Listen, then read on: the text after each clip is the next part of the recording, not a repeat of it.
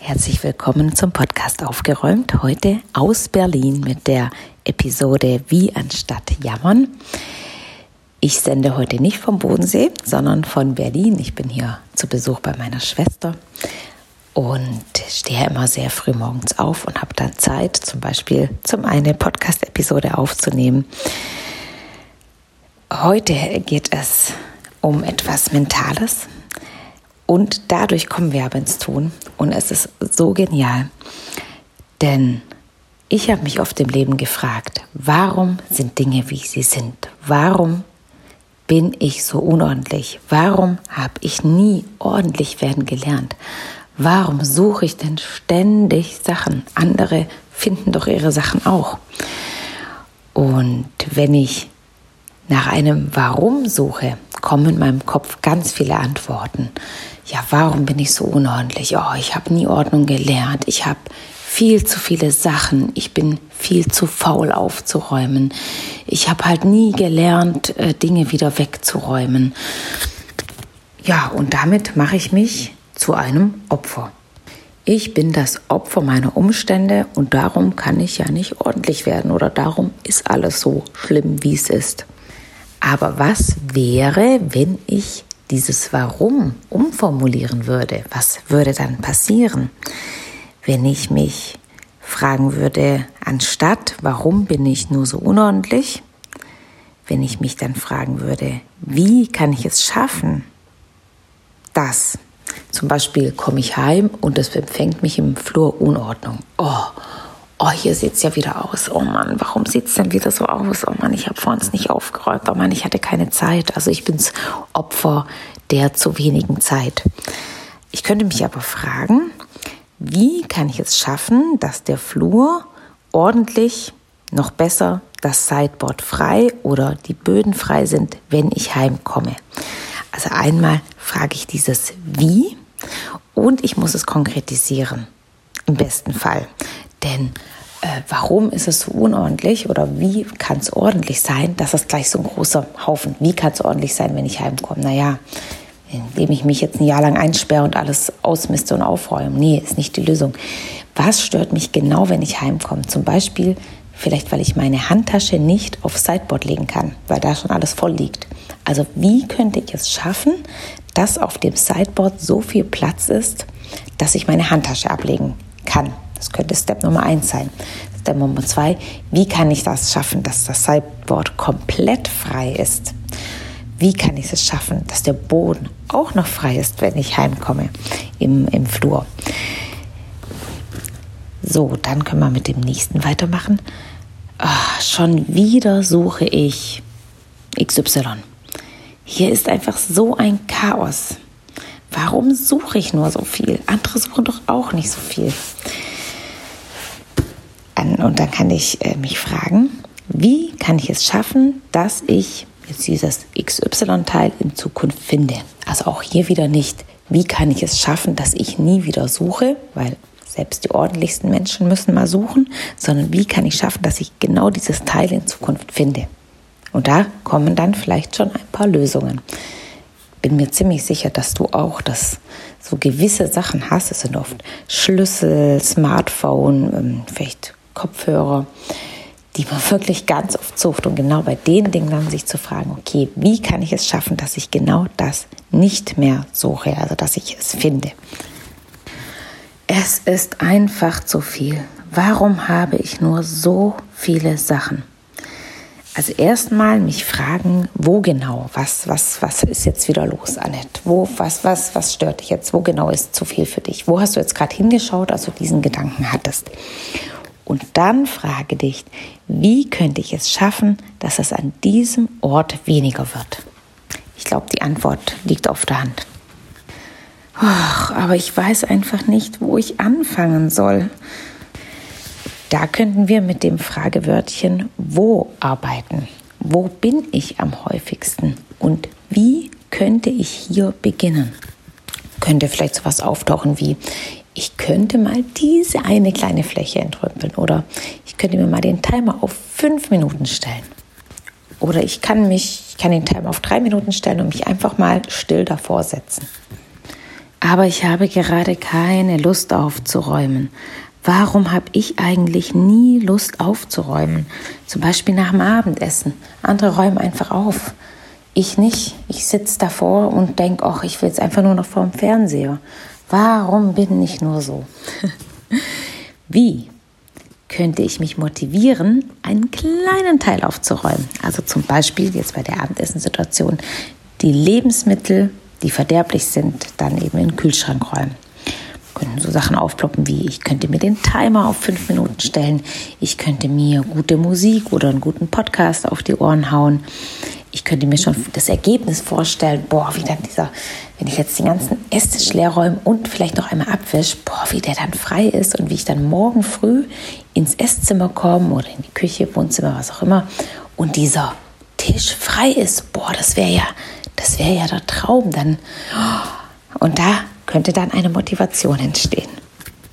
Aber warum muss ich immer so viele Lebensmittel wegschmeißen? Andere schaffen das doch auch. Wie schaffe ich es, dass Lebensmittel aus dem Kühlschrank oder auch nur aus dem Gemüsefach aufgebraucht werden? Und auch hier ist es wieder wichtig, ähm, dass ich nicht sage, wie kann ich es schaffen, dass alle Lebensmittel ähm, eben aufgebraucht werden. Also das ist gleich wieder so viel, alle Lebensmittel und überall, sondern zum Beispiel nur das Gemüsefach. Also als ich im Sommer ähm, Lebensmittel gerettet habe, da war oft das Gemüsefach sehr voll und boah, da musste ich mir echt eine Morgen, also musste ich mir eine Routine einbauen, dass ich mir echt jeden Morgen dieses äh, Gemüsefach und Obstfach angeschaut habe, damit eben die Dinge nicht schlecht werden. Genau überlegen, okay, heute kann ich das Gericht kochen mit den Lebensmitteln und wie kann ich mir eine Routine in meinen Alltag einbauen, dass genau nur im Gemüsefach die Lebensmittel aufgebraucht werden. Na gut, Annette. Jetzt bin ich ordentlich, aber die Kinder, die Kinder räumen nie auf. Warum habe nur ich so unordentliche Kinder? Die Kinder von meinen Freunden räumen doch auf. ja, genau. Äh, nee, ähm, erstmal, die Kinder räumen nie auf. Oh nein, was für ein Satz. Bestimmt haben sie auch schon mal aufgeräumt. Vielleicht hast du es nur nicht gesehen. Und ähm, das ist ein ganz heikles Ding, weil die Kinder liegen natürlich nicht in meiner Macht. Darum kann ich mich höchstens fragen. Also ich könnt, kann mich auf keinen Fall fragen, wie kriege ich die Kinder ordentlich, weil da ähm, ja, werde ich nicht glücklich bei. Und die Kinder wahrscheinlich auch nicht. Aber ich könnte mich vielleicht fragen, wie könnte ich den Kindern Ordnung schmackhaft machen? Das ist was, was in meiner Macht teilweise liegt. Wie kann ich das machen? Wie kann ich sie motivieren? Nicht mit dem Ergebnis, dass ich sie motiviere, aber allein mal die Frage, wie könnte ich es vielleicht schaffen und sie vielleicht motivieren? Und, was viel wichtiger ist, wie könnte ich es schaffen, dass der Boden des Kinderzimmers am Abend beim Zubettgehen frei von Dingen ist. Also auch hier wichtig, nicht wieder, dass das ganze Kinderzimmer ordentlich ist, dass es wieder so, so ein bisschen doll viel, aber wie kann ich schaffen, dass der Boden frei von Dingen ist? Und auch da nicht, wie kann ich es schaffen, dass die Kinder den Boden freiräumen, sondern wie kann ich es schaffen, dass der Boden frei von Dingen ist? Weil da sind die Möglichkeiten viel größer. Bei mir zum Beispiel, also meine Tochter ist sechs, der Sohn ist drei, äh, erwarte ich nicht, hier so Kinder, jetzt wird aufgeräumt, Brot frei, sondern ich räume mit auf. Für mich ist sechs und drei ein Alter, wo man das noch nicht alleine können muss. Und manchmal machen sie wunderbar mit. Natürlich mache ich es auch schmackhaft mit schönen Kisten und hier reinlegen oder ein kleines Spiel draus. Und manchmal, ach, manchmal habe ich da auch keinen Bock drauf. Und dann äh, räume ich einfach vor mich hin, den Boden frei. Geht auch schnell, wenn man es jeden Abend macht. Und die Kinder machen mal mit und mal haben sie auch keinen Bock. Und dann ist es halt so die Routine steht. Und wie gesagt, wenn ich motiviert bin, dann werden da Spiele integriert, und dann wird hier, dann wird das gern gemacht und hinterher genießen wir die Freiheit des Bodens und ähm, genau, mal so, mal so. Ich muss dir noch eine kleine Warnung aussprechen. Es könnten erhebliche Glücksgefühle entstehen bei dieser Methode, weil du dich eben vom Opfer zum Macher machst. Und das setzt so viel Glücksgefühle und Energie frei, das ist der Wahnsinn.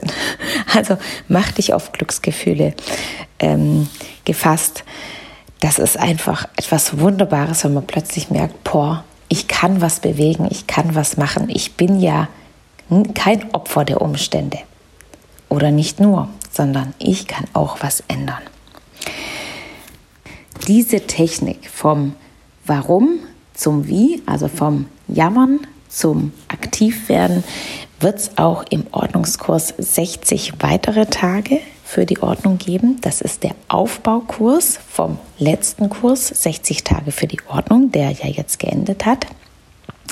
60 weitere Tage für die Ordnung beginnt am 2. Januar 2022. Man kann auch direkt mit dem zweiten Kurs starten. Der erste ist keine Voraussetzung für die zweite. Ähm, der erste wird nochmal ab 15. September 2021, also in 15 Tagen, findet der nochmal statt, 60 Tage für die Ordnung. Und dann kann man direkt äh, nach zwei Monaten Pause am Januar mit dem Kurs 60 weitere Tage für die Ordnung starten. Voraussetzung hierfür ist ein Smartphone und WhatsApp. Es gibt immer eine Inhaltsgruppe, wo ich die ganzen Inhalte reinstelle, damit man die auch schnell nachschauen kann und eine Austauschgruppe, in der wir uns über unsere Erfolge austauschen, kleine Impulse tagsüber geben und uns gegenseitig motivieren. Und wie du deine Kinder zum Aufräumen motivierst, lernst du in dem Kurs gewaltfreie Kommunikation, speziell auch auf Kinder ausgerichtet, aber auch für Menschen ohne Kinder. Ähm, genau, und der startet am 1. November, ganz genau, so dass wir mit der gewaltfreien Kommunikation, das heißt ähm, harmonisches Miteinander mit den anderen, auch zu Weihnachten leben können.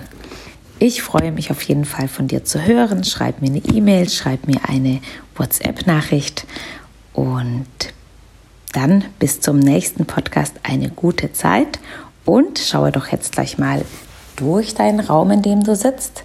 Was gefällt dir nicht und wie könntest du das ändern?